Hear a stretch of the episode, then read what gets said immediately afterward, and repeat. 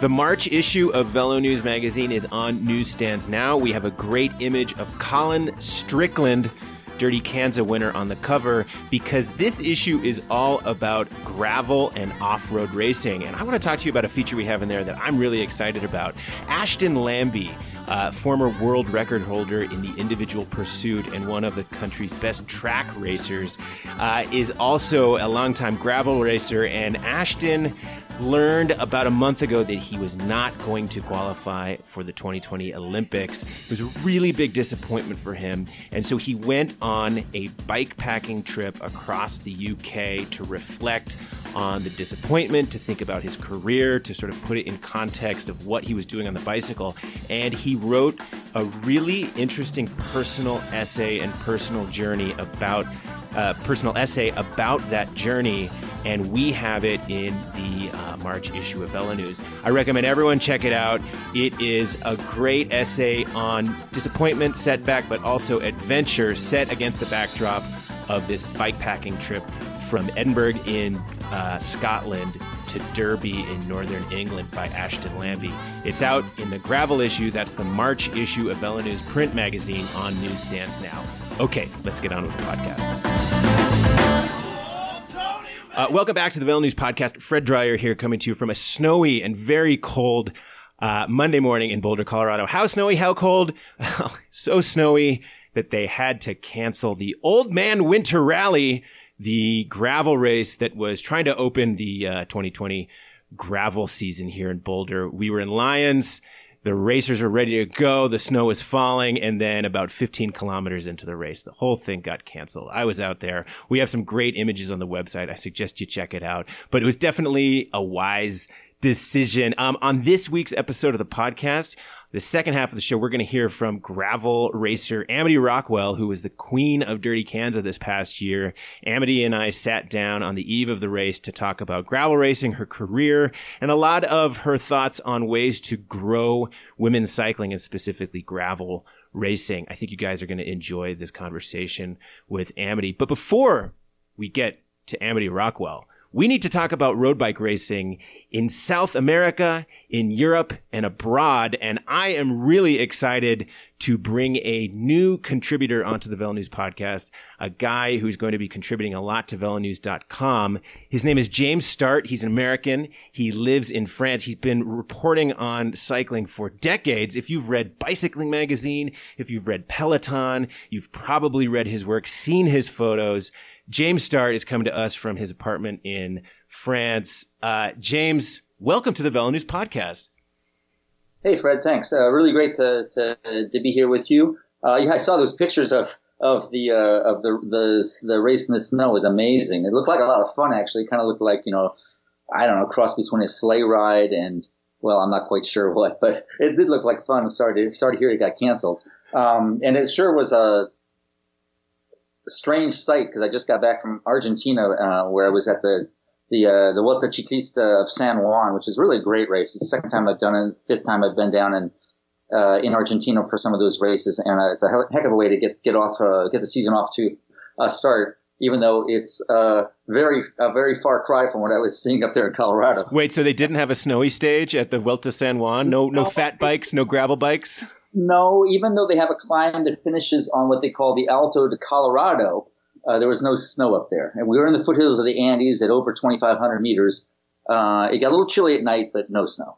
So, James, there's a lot of awesome storylines that came out of the Vuelta San Juan this year. It was won by Remco Evenepoel. This is his first stage race victory as a world tour rider. Fernando Gaviria looks like he's firing on all cylinders. And then there's just the culture of South American racing, what races like this and the Tour of Colombia mean within the global cycling sphere. Let's pick these off one by one. Let's start with Remco. You know, the last year I was at the UAE tour. Remco was the reigning junior world champion and he was the only guy at the UAE tour who needed almost like a police escort to keep all of the Belgian journalists away. I feel like every cycling journalist in all of Belgium went to the UAE to follow Remco. Um, what was the scene like around Remco with the uh, the Belgian journalists and the media this year?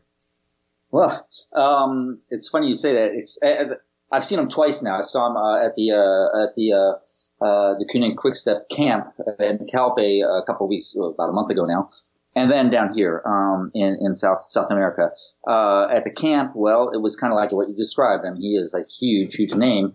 Um, even though he's, he was only 19 years old at the time, he turned 20 while he was in Argentina. At Argent- in Argentina, it's a, a lot more mellow. I, I really love um, the the racing down there. I like I like these early season races uh, in faraway places. People are mellow.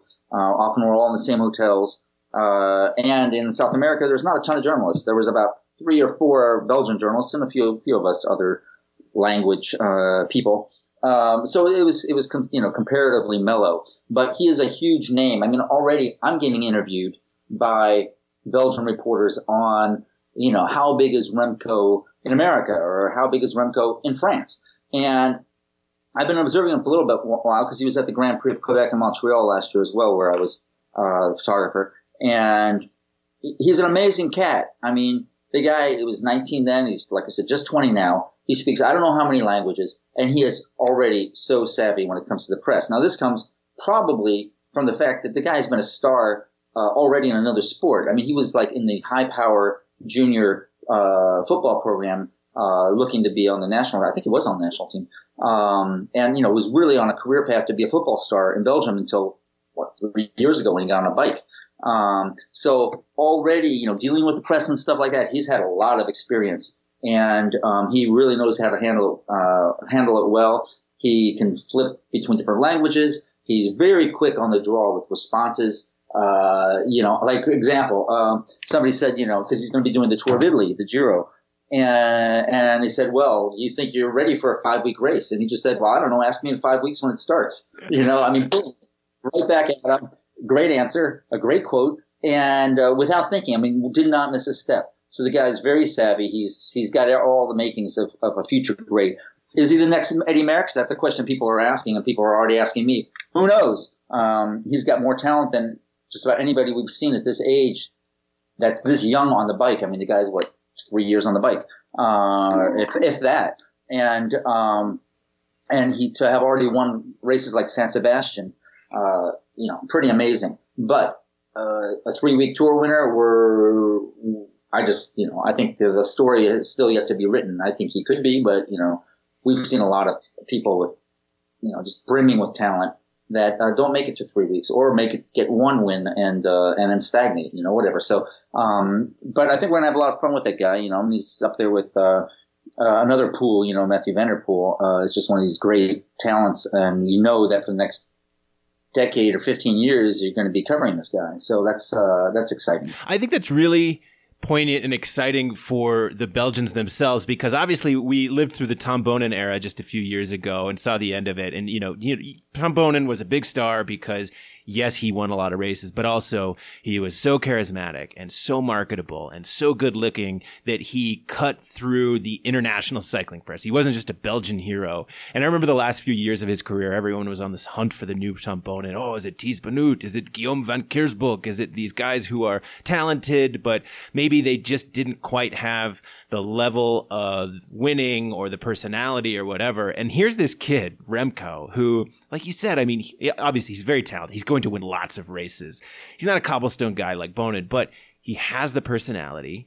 He's marketable. He's good looking. He's international. I mean, I just see him as the big international star that the Belgians have been looking for since like 2012, 2013. And the fact that he's already winning these big races at age 20 to me is just insane. So he wins the overall at Tour de San Luis and he does so in fairly dramatic fashion. I mean, you know, we all had our eyes on him going into it, but it sounds like there's this stage. It finishes on the Alto Colorado. Remco has to defend his lead. There's echelons, and then he finds himself caught out. You know, James, take us through the action of this stage when Remco really had to dig deep to win. Well, actually, I'll take it back even a little bit uh, further because I just, uh, when you analyze really the way he raced that race uh, for the whole week, uh, he, just, you know, was, was such maturity and savvy, it wasn't even funny. All right. So he knew he had to do, to, uh, he knew he had to win that first time trial, the only time trial. And the only problem was a major storm came in, major storm. And I mean, the so major that the final podium ceremony was canceled. And like uh, Brandon McNulty uh, came by, I didn't even see him. It was just black. I mean, black. Um, and these are the conditions that the you know some of these guys were riding against. And you know, uh, I, in all fairness, I think McNulty had uh, worse conditions than uh, than um, Evenepoel, but you know he handled it. He won the race. He won the TT like he had to do, and he put in big time on everybody. All of a sudden, he's out front. And then the one climbing day, it's only one. Um, now he'd already done very well last year. He's riding for his teammate Alaphilippe, riding up this climb, uh, and still finished, I think, top ten. So we knew he was he was there for, for it. Uh, the Alto de Colorado is a very strange climb. It's pretty much kind of like 200 kilometers of false flats.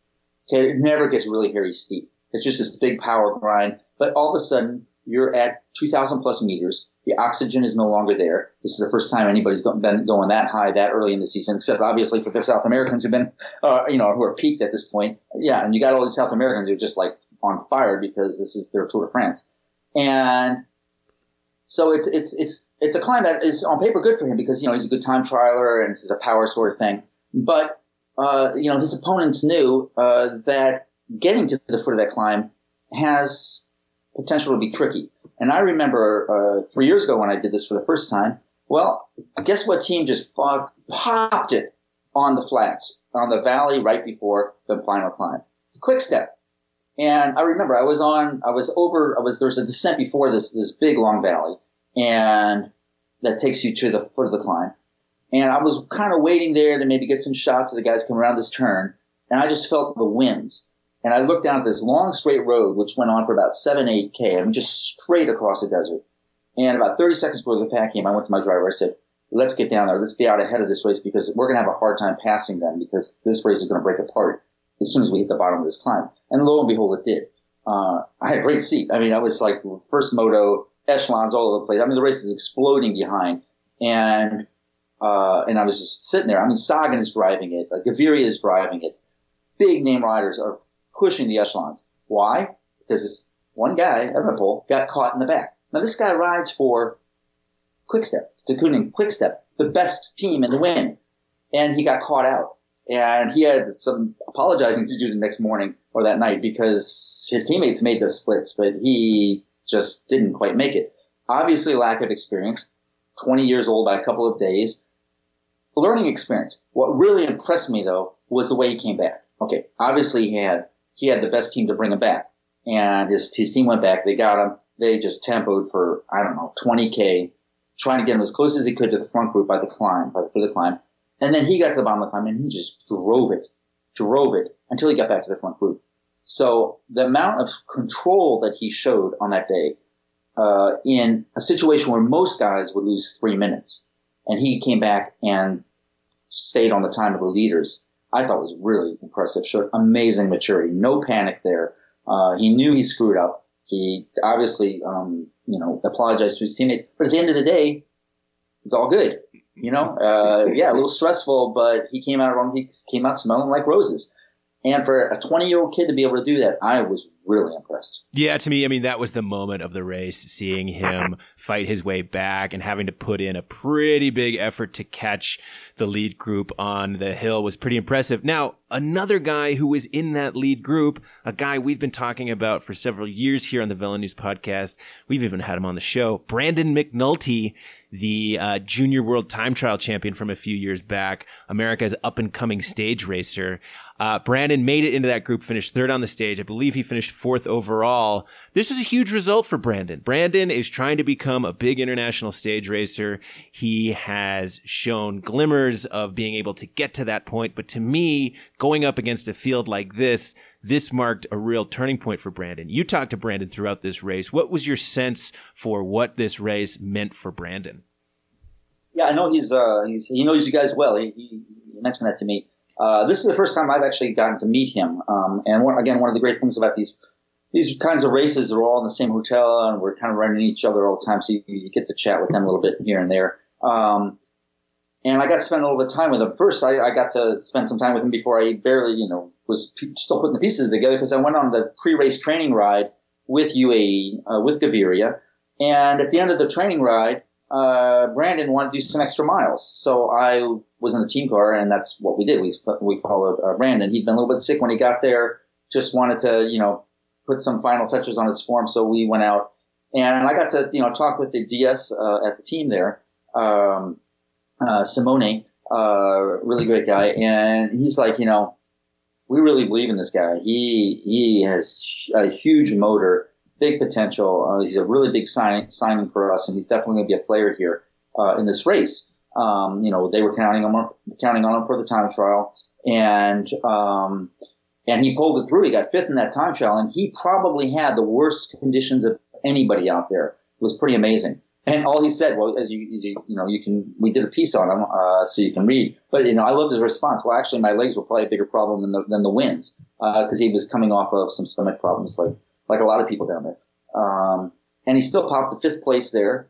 Probably would have been on the podium if he hadn't had such bad conditions on that TT. Probably would have not finished on fourth overall, but third. But raced tremendously also on the Alto, uh, the Colorado. Uh, was off the front for a while, you know, really proactive, uh, getting out ahead of it and racing, raced really smart all week. Uh, had fun mixing it up in the field sprints, leading out Gaviria, learning to do a whole lot of new things out very high level now on this team. You know, his language skills, uh, he's not, you know, he, he doesn't speak, uh, he doesn't speak Italian. And this is a very Italian heavy team, but they've clearly taken him right in. He seems to be feel right at home. And I think he's going to go places. I was impressed. I was really impressed with the way, um, that he raced all week long. New team, first year, uh, first race on his first World Tour team, and he's top five in a major stage race. One thing that continues to impress me too about Brandon is his um, in these interviews he still gives credit to the pro continental team he rode for for a number of years for like kind of shepherding him along to this point with which is rally cycling. We had done a number of stories around Brandon about his decision to go to stay with a pro continental American team for a number of years before making the jump to the world tour because he had seen some Americans burn out and heard the horror stories of guys who progressed a little too soon and he he knew himself well enough to know that he wanted to have a couple of years of dipping his toe in big time European racing before going full world tour. And now in these, uh, you know, these interviews, he'll still say stuff like, yeah, well, you know, rally cycling, they, they took me along. And I, I've always appreciated that about Brandon. He seems to be very gracious about some of the programs and people who have helped him get to this point.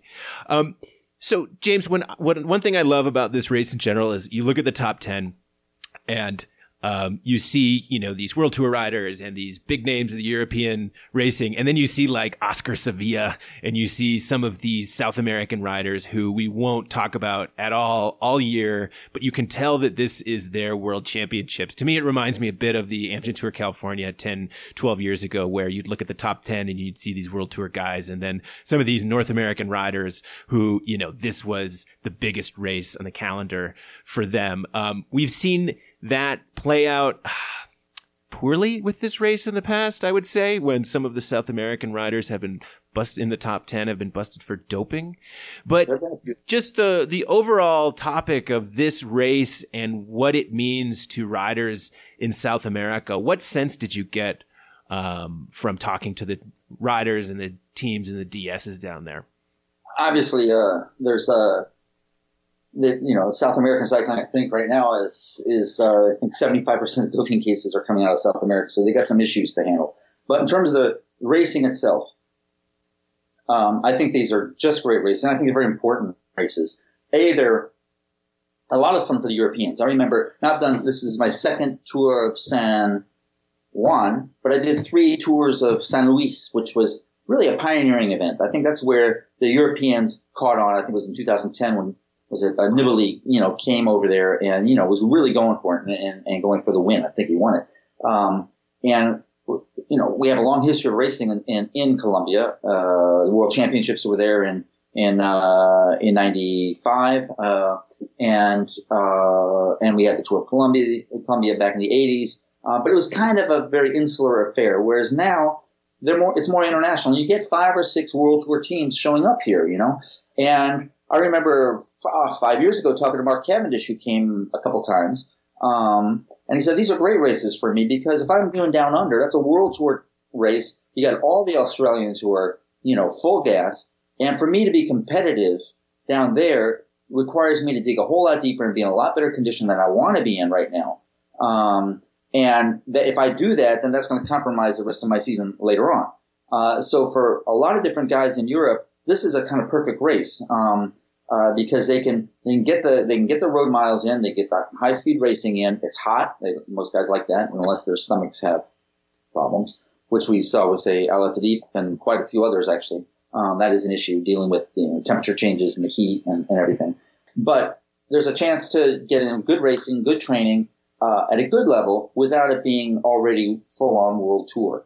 And I think that's that's the important compromise. And I talked to uh, Roberto, the uh, the the uh, race organizer, and he said very clearly, you know, uh, I would never go beyond eight, nine, maximum ten world tour teams here because it's important to keep a balance with the with the with the the uh, continental teams and the South American teams. And for the South Americans, it is a huge window of opportunity. Let's not forget that this, you know, we saw Gaviria Fernando win three stages here. Well, this, you know, the San Luis race before was the race that opened the doors to the pro ranks for him. It was when he was in Argentina nipping Mark Cavendish and Peter Sagan consistently for stage wins that all of a sudden Quickstep goes, Hey, who is this guy? Let's do some tests on him. Let's get some more information. And within a, within months, he was signed to Quickstep. And, you know, the rest is history. He's one of the great sprinters, uh, in the peloton right now. I think he's going to have a tremendous season, uh, as well. So it's a, a, huge window of opportunity for uh, for up and coming uh, South American riders,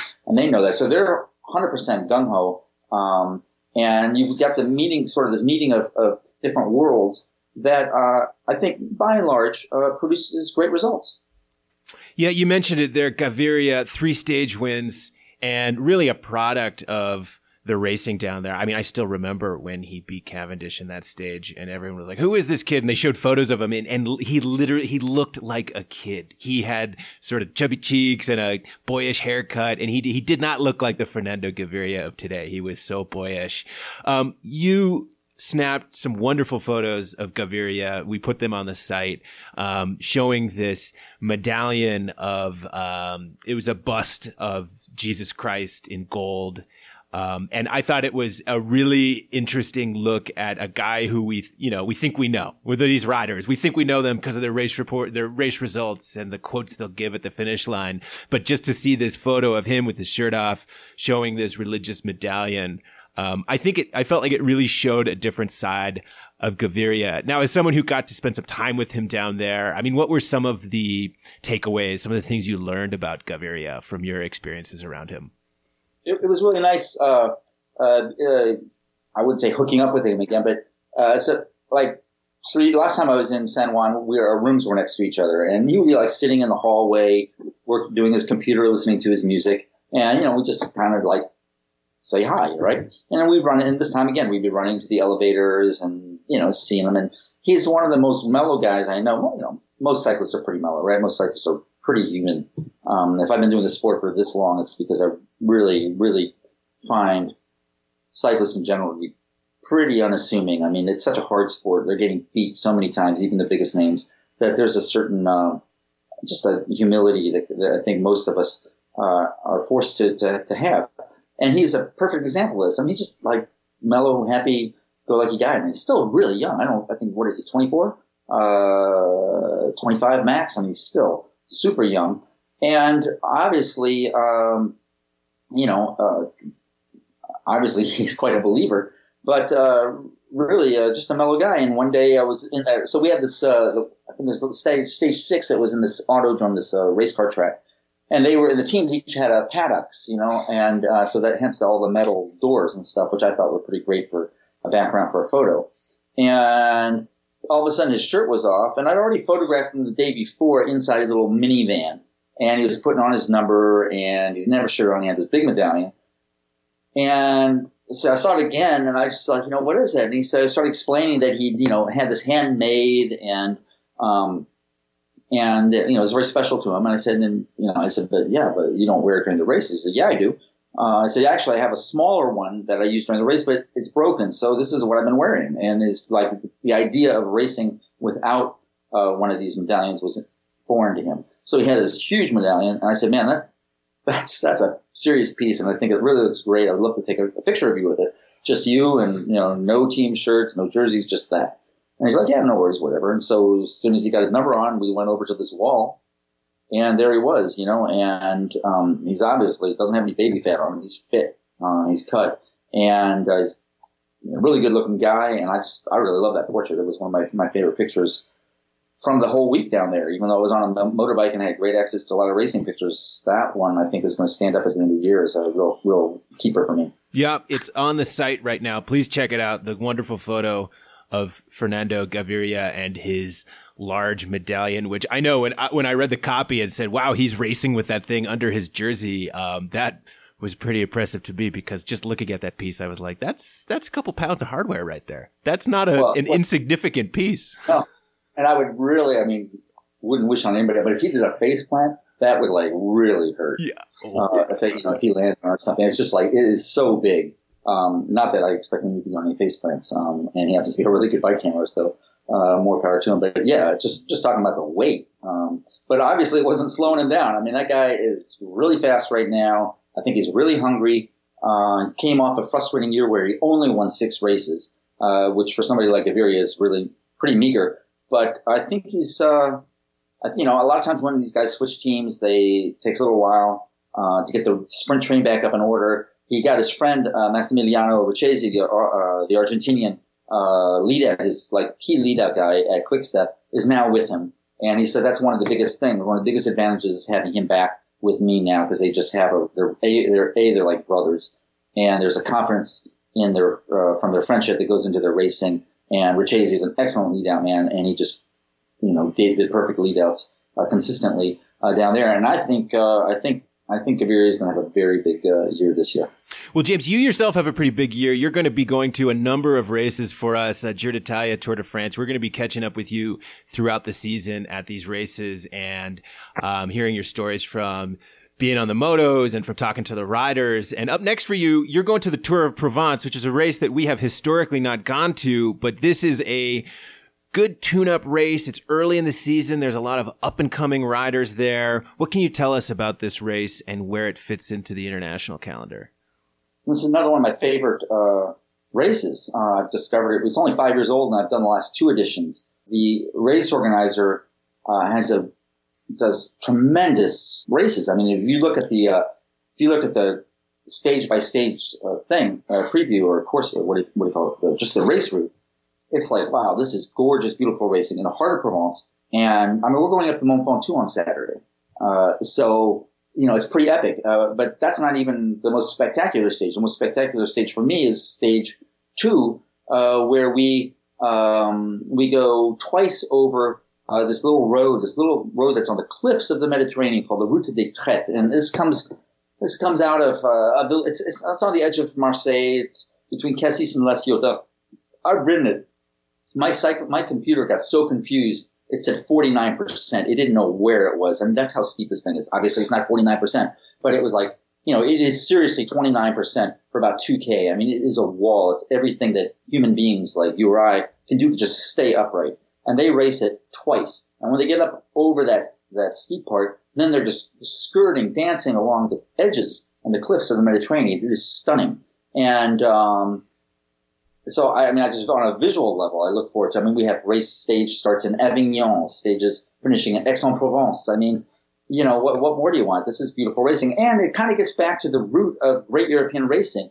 Uh, French racing, in particular, often had has often for decades had a bunch of these small races down in the south of France, and this is kind of on, coming out of the ashes of the Tour Med, um, but I think is a better organized and just probably just I think a better race now. We're gonna have. I mean, we got Pantana there, we got Pinot there. Uh, I haven't had a time to look at everybody, but I know we're getting some teams that you know with the with the cancellation of Tour of Oman, other teams are going to be coming back here. We got at least uh, at least ten. Uh, we got more than that. We got at least a dozen World Tour teams and a few smaller teams. But it's going to be four days of great racing. Uh, spring, uh, you know, permitting. Uh, the first, you know, winter light is breaking into spring light down in Provence. Great lights. Um, it's going to be a beautiful race and uh, it'll probably produce a great winner. I can't wait. It's really one of my favorites. Well, stay tuned to VeloNews.com for photos, stories, everything from James Startt coming from the Tour of Provence. And James, we will be catching up with you again throughout the season. Um, thanks so much for talking to us today about all the racing you've been to. Great. Thank you, Fred. Thanks for having me. It's a, it's a pleasure to be with you.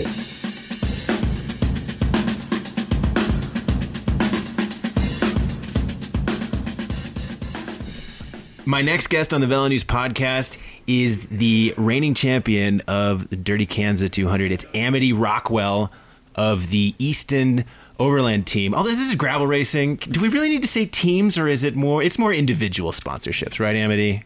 We are a team. We are also individuals. Okay. Um, I think the team word just kind of has a different meaning in the gravel situation. Who's on your team? Um, so it's myself, and um, for women, we signed um, Caro Nolan, um, who's a cross racer, and then my good friend Caitlin Bernstein, um, who got 10th at Cross this year.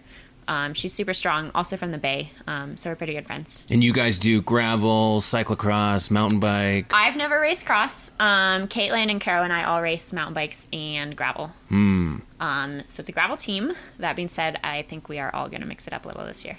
So, Amity, I'm not going to lie. When you won Dirty Kanza last year, the first thing that I did was Google you. I, uh, you know, I've, I've been following the gravel scene in the last few years, and in the women's side, a lot of the races have been won by some of the familiar names. You know, Alison Tetrick, Rebecca Rusch, Amanda Nauman, and you won Dirty Kanza, had this great race, and I was not familiar with you.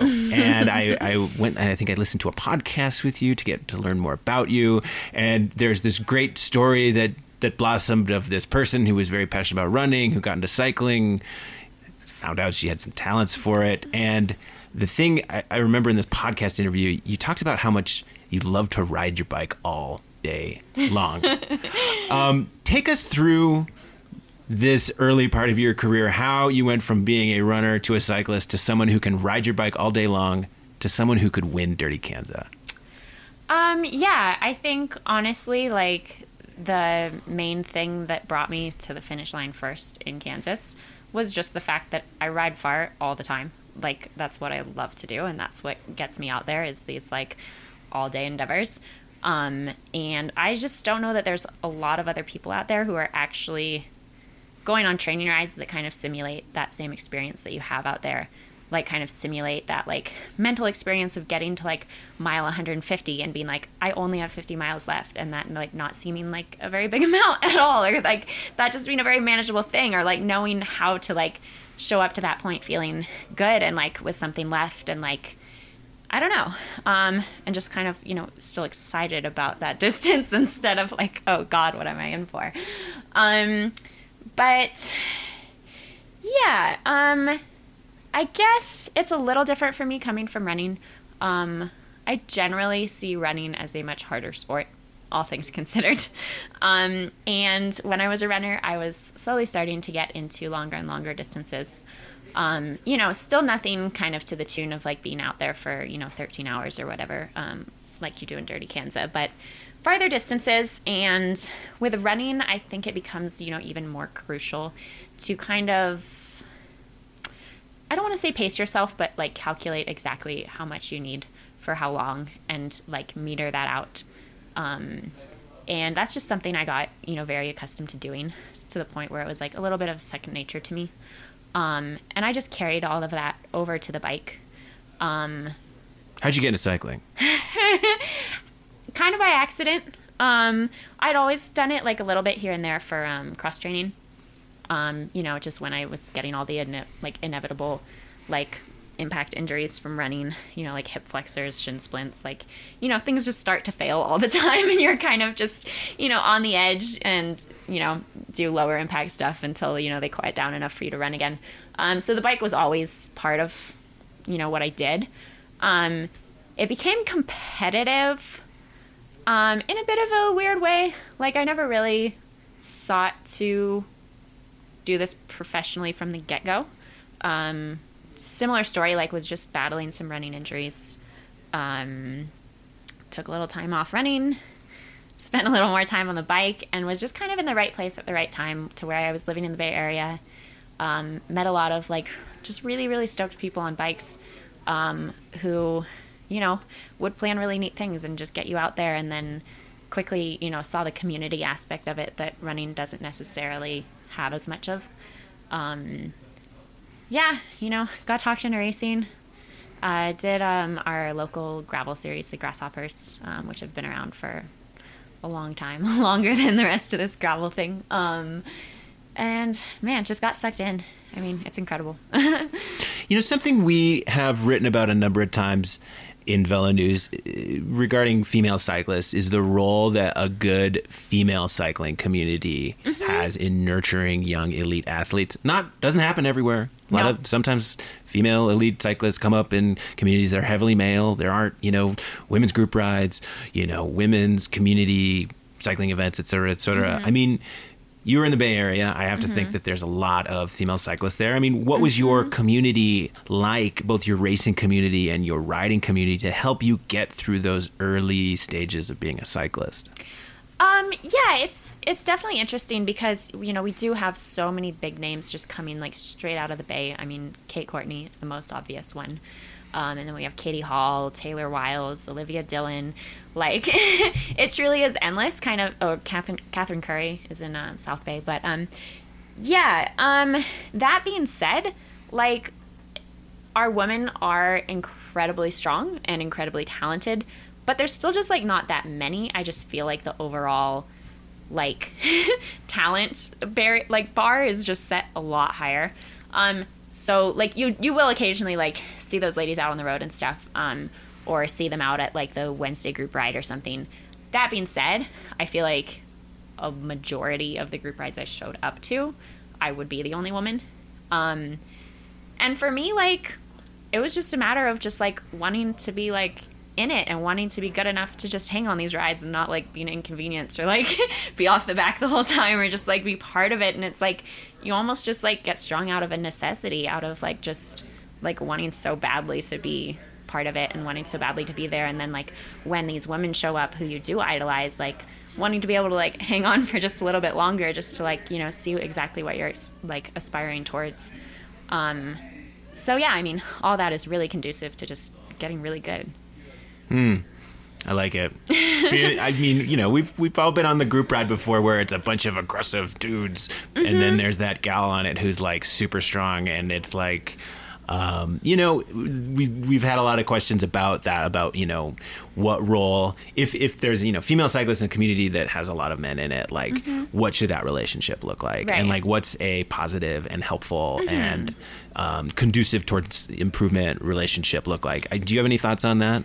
Um, yeah, I mean, I think maybe the Bay Area is like a little better than other places in that like a lot of those men are very used to strong women showing up and like showing them what's good.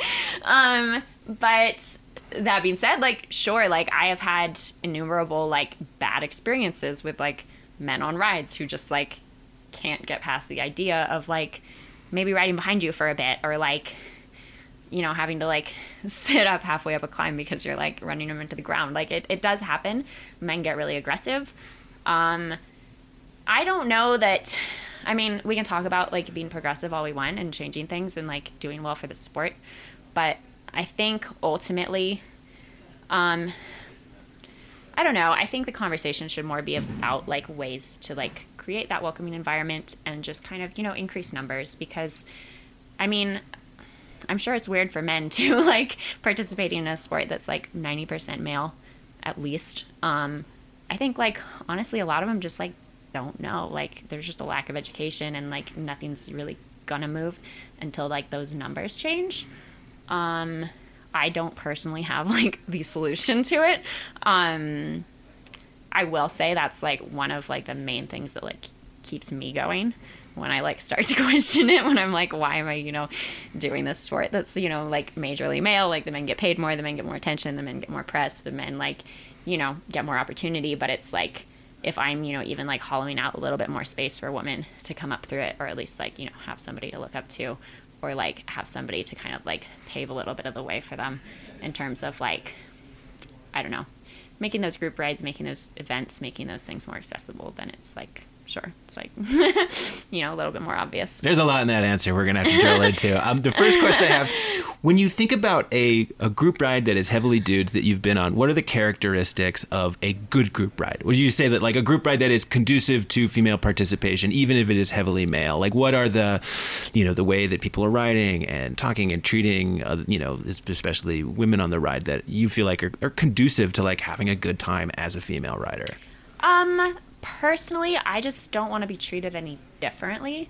Um, and, you know, that kind of goes both ways in like, you know, don't try to run me off your wheel when like that's not necessary or like don't try to like tell me I don't have to pull when I'm perfectly capable of pulling and like want the workout and want to be up there and want to feel like I'm doing something.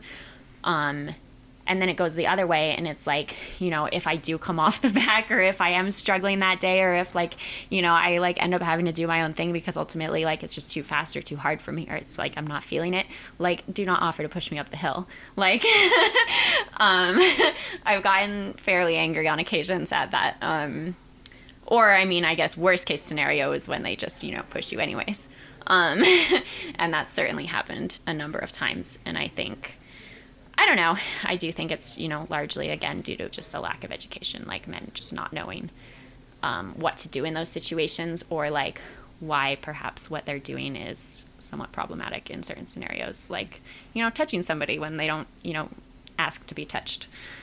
So let's get into Dirty Kanza. Right.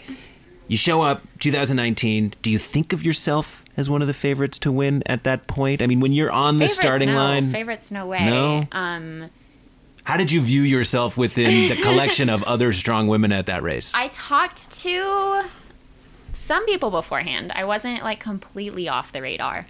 Um, I'd kind of like gotten a little bit of a name for myself just locally. Um, and I think it was uh, CX magazine I was talking to.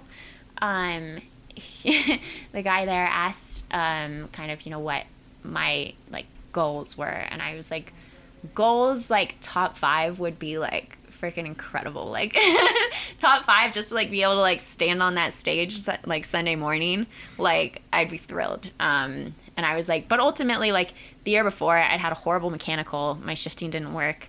I finished with like two speeds, like mid pack, like you know, uh, 14 hours, 15 hours. I'm not really sure, somewhere in there, barely before the sun. But like was just so determined to like grind it out and like do the thing that I didn't even care. Um, so I just really I wanted to have a seamless race. I wanted to have a smart race. I wanted to I don't know, I guess just, you know, stay on top of things. Mm-hmm. Um, see what I had in me. Um, but no, I did not expect to win. Um, I knew who was there. Um, and I didn't, you know, underestimate any of those women. Um, but I had a perfect day. Take us through the day. I mean, it's 200 miles, so we could go know, all day. like, but like, time you it's been months. What are the what are the memories that stick out? Now here it is, like six, seven, eight months later. Like, what are the the scenes and the memories from that day out there that still seem very vivid to you? Um, there's a few. Um, I'm always kind of wary of the rollout. Um, I don't know if you've personally been in like a very large gravel race rollout, but it's pretty hectic. Um, it's a lot of people everywhere, all fighting for position and like guttering each other, and like you know, there's the whole washing machine situation going on up front where like you have to really, really fight to like even just stay where you want to stay. Um, I was lucky enough to get a call up, uh, so that put me in a good position off the bat. Um, that being said, I'm not the best at holding my position, especially you know up against these women who have been like racing in like the road peloton for you know the last 10, 15 years. Um, there's plenty of those women out there. Um, I remember a point like 10, 20 miles into the rollout, we're all still like one giant pack, and I was pretty pleased with where I was at that point. Like mentally, I just told myself to like stay relaxed and like you know try to you know keep up with the moves and not be like so off the front that I couldn't you know see when they were happening. Um, but things were kind of getting a little like feisty and olivia dillon was right behind me and she was like amity she's like either move up or move over. And i was like oh shit. I was like so scared of her at that point. I was like oh no i'm doing this wrong. And this is like mile 20 of 200 i was like already um but I actually missed the first few moves, um, and it separated, and I was probably like 15th woman on the road, if that. Um, and that's where I rolled through at the first checkpoint, even like mile 50. I was maybe like 13th, something like that. Um, but I was I was happy. Like that's what I remember like most about that race. Probably is just like how stoked I was to be there, which sounds like really cheesy. And like I know a lot of people like dread this race and stuff, but like I think too, like you mentioned a lot of like these rides I go on and stuff, like the really long ones, like they just kind of put you in a position to just really look forward to like getting out there and like checking off all those miles um, and going places. Um, and I was excited to be there. I just felt, you know, a lot more prepared than I did the year before. I had a really good crew, um, brand manager at Easton, Matt Hornland, and um, a guy from CamelBak, Colby Pastor. Um, they were like my crew, and it was just the two of them, and they were so dialed. Like, I rolled through, like, you know, not really anywhere near the front at the first checkpoint and they were just like really happy to see me and like switched my pack like handed me a banana and like sent me on my way. Um and things just like i don't know. For i mean it's so long. Like there is a lot that happened and i actually remember like a lot of it really really clearly. Um but i just kept my cool and i stayed super happy and i drank enough and i like almost stayed enough. Um, and the heat affected everybody that day. Um, heat's almost always a factor out there um, dealt with some nausea, threw up a decent amount. like, I don't know. A perfect race at Kansas, all things considered, is never actually a perfect race. It's just a more perfect race. Um, so, yeah, you know, one by one, you're like, all the people in front of me, like, had something, something happen, something come up, or, you know, they just cracked, I guess. I don't know. I mean, it's so hard especially on the women's side of things, to like know how the race is playing out. Um, especially because ours is just so intertwined with kind of like the back end of the front of the men's race, if that makes sense. Mm-hmm. So like nobody ever really knows, and you can like hear people on the sides like occasionally when you like roll through or like come out of a town or something, they'll be like, "You're number four woman" or something. But it's like, do I believe them? Do I trust them? Like, did they see? Did they miss somebody? Like honestly, it wasn't even until probably like 15 miles to go that I was like, wait, am I actually like leading this thing right now?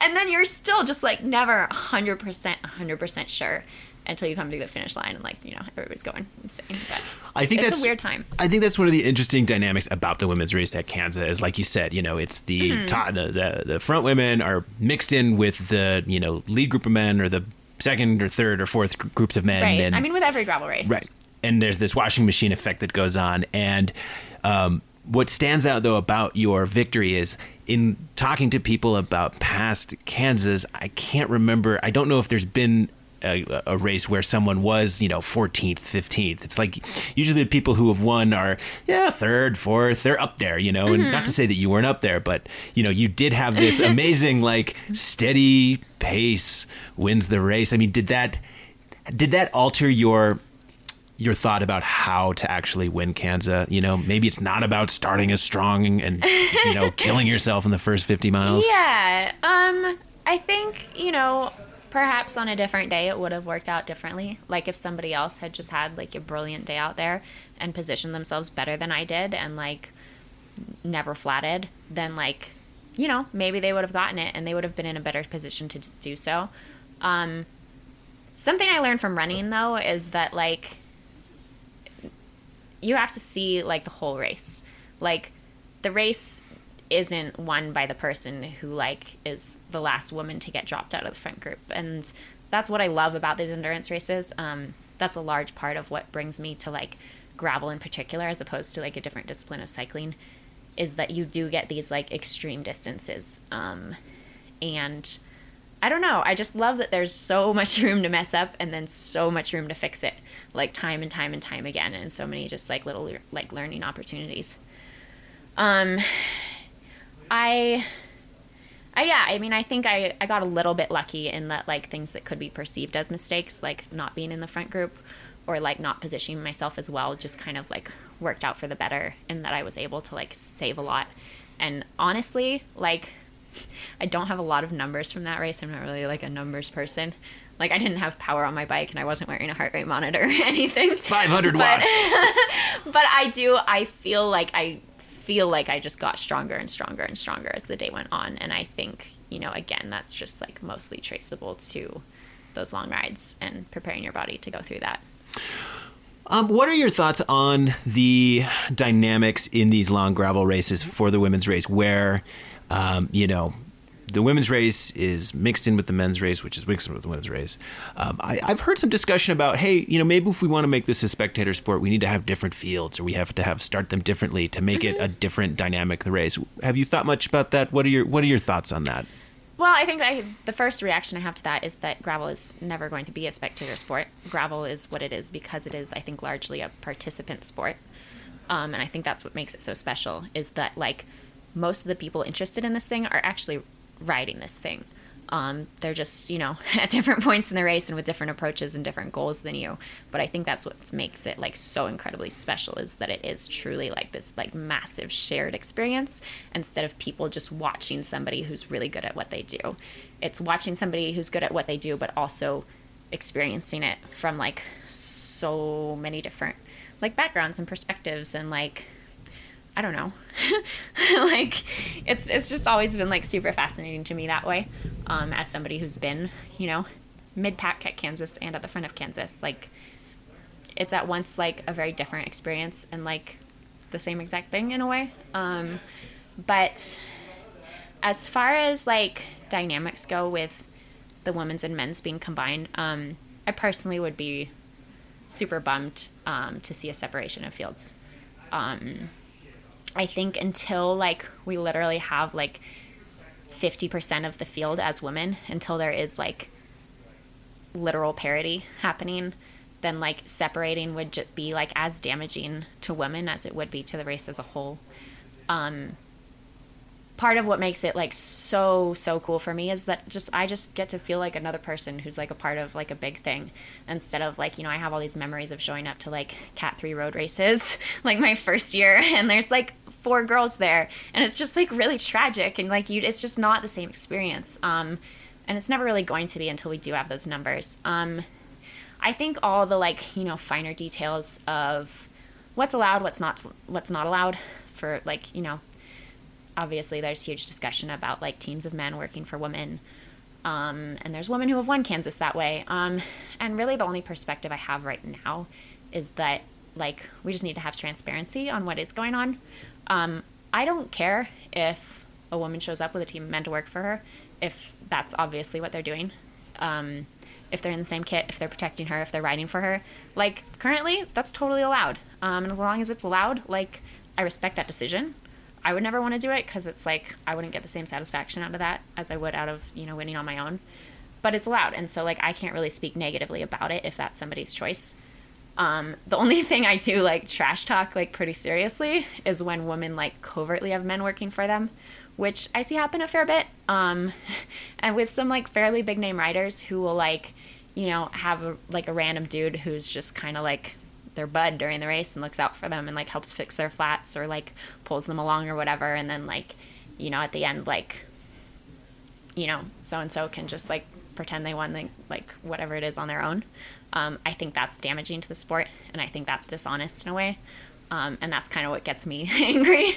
But um, I don't know. I think ultimately all these issues just kind of come down to a personal level where it's like I just wouldn't feel good like as a representative like as a representative of the sport or like as an ambassador like going about it in that way.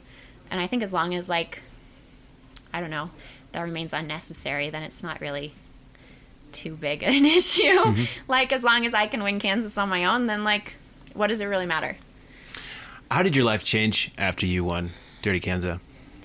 Um I mean in a very literal sense, I especially coming into this season have just been able to um negotiate like enough money for myself that all I have to do this year is ride bikes. Wow. Um, that's big.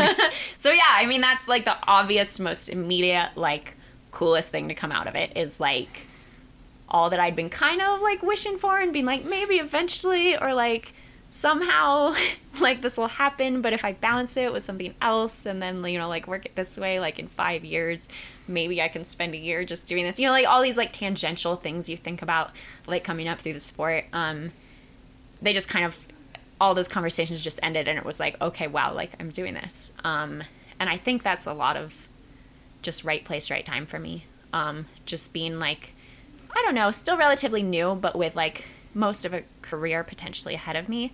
And then just doing well, like right when this sport is kind of experiencing this insane surge. Um, I don't know. Everything just lined up. And I don't know. I mean, we'll see how this year goes. Maybe I like absolutely tank and like, you know, everybody backs out and I have to, you know, go serve coffee again. But, you know, that was a good life too. So I'm going to interject with a little editorial. Winning Kansas, not right place, right time. You crushed it. You deserve it. You deserve your full time job as a cyclist.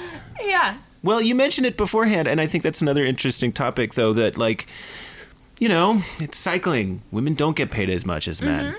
And that's- yeah. And it's it's gravel. Like everyone is out there to a certain degree scrapping for sponsorships and individual deals. And yeah, you're a team, but you're also an individual. And the guys upstairs at the Wahoo House are in that sponsorship market too. And there's limited dollars. And and how do you make yourself unique and different and build this portfolio? And obviously, you had the Kansas win, but what can you say about how that process has been for you? Um, it's been um encouraging mostly, I would say. Um, just coming up through the sport as a female, like you do realize that a lot of the women you look up to, if not all of them, have day jobs, have second jobs, do other things. Um, and uh, like one aspect of that is really cool in that like these are like very multidimensional people. They're not just like your classic like male world tour pro roadie where like that's all they do and that's their whole identity and there's not really a story behind that. Um unfortunately like it's not really like a choice. It's like these women like have to have other jobs even though you know they're technically, you know, performing at the same level and doing all the same things, but it's just, you know, I guess it's more of just like a reality you're faced with as a female in the sport. It's like, okay, what else can I do that will still like let me pursue this kind of like far fetched dream of like racing bikes as much as I can in like a bunch of places. Um, so I don't know.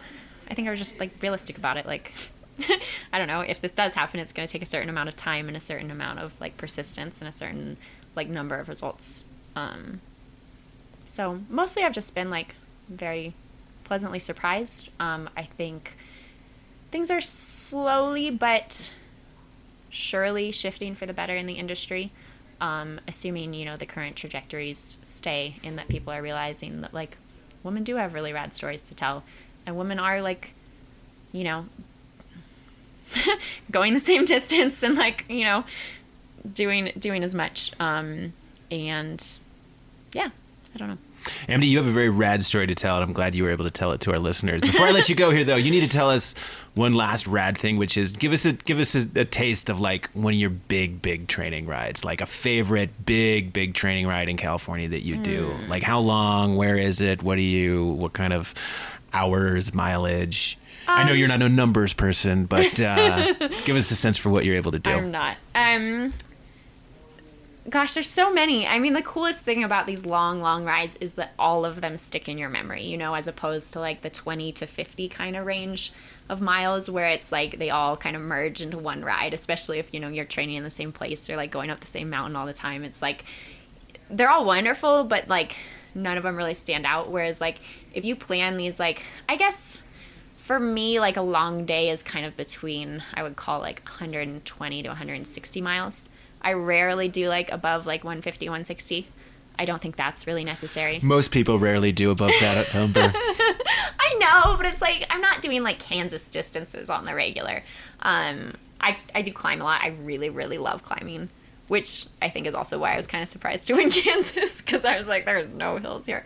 But um, I, yeah, gosh, I mean they're they're all standout. Um, What's your go-to 160 mile route? Oh my god, it hurts just saying that.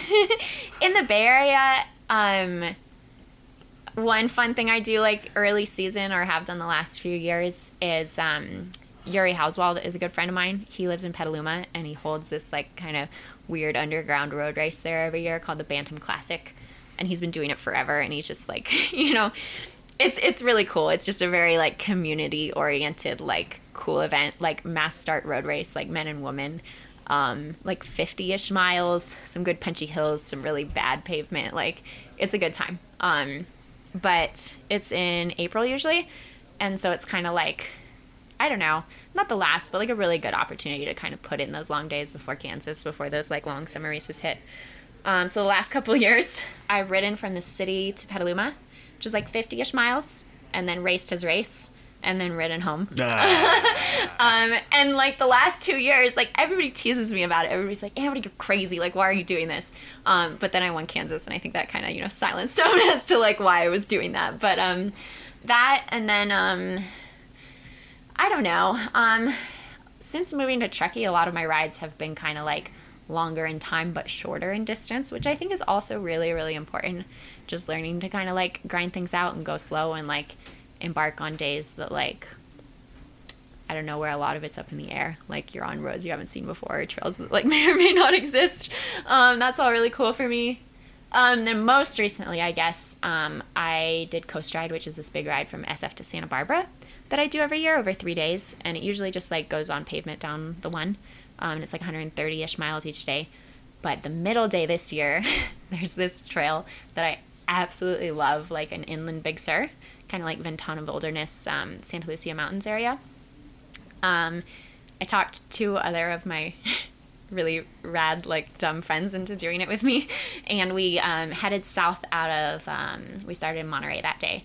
Headed south, went out Carmel Valley Road, hopped on this crazy trail, climbed up and up and up and up, and then descended on the other side, and then like went out to the coast and continued south to um, Morro Bay. Um, and that took 12 and change hours and was 170 miles. Oh, And with some climbing. 14,000 feet of climbing. Ouch. But like, but like, I have to. Like, I have no choice. It's like these races just keep stacking up. Like this year we have Leadville, like next to SBT Gravel, and we have Dirty Kanza, and then like a week after I'll be at Lost and Found. It's just like knowing what's ahead of you and doing your best to, I don't know, get psyched. Well, Amity, I appreciate you cutting some time out of your 160 mile rides to talk with us today. Uh, listeners, if you are lucky enough to run into or ride up next to Amity Rockwell out there, um, you are in the presence of greatness because that is uh, utterly, very kind of you. utterly amazing. Thanks so much for coming on the podcast. of course, anytime.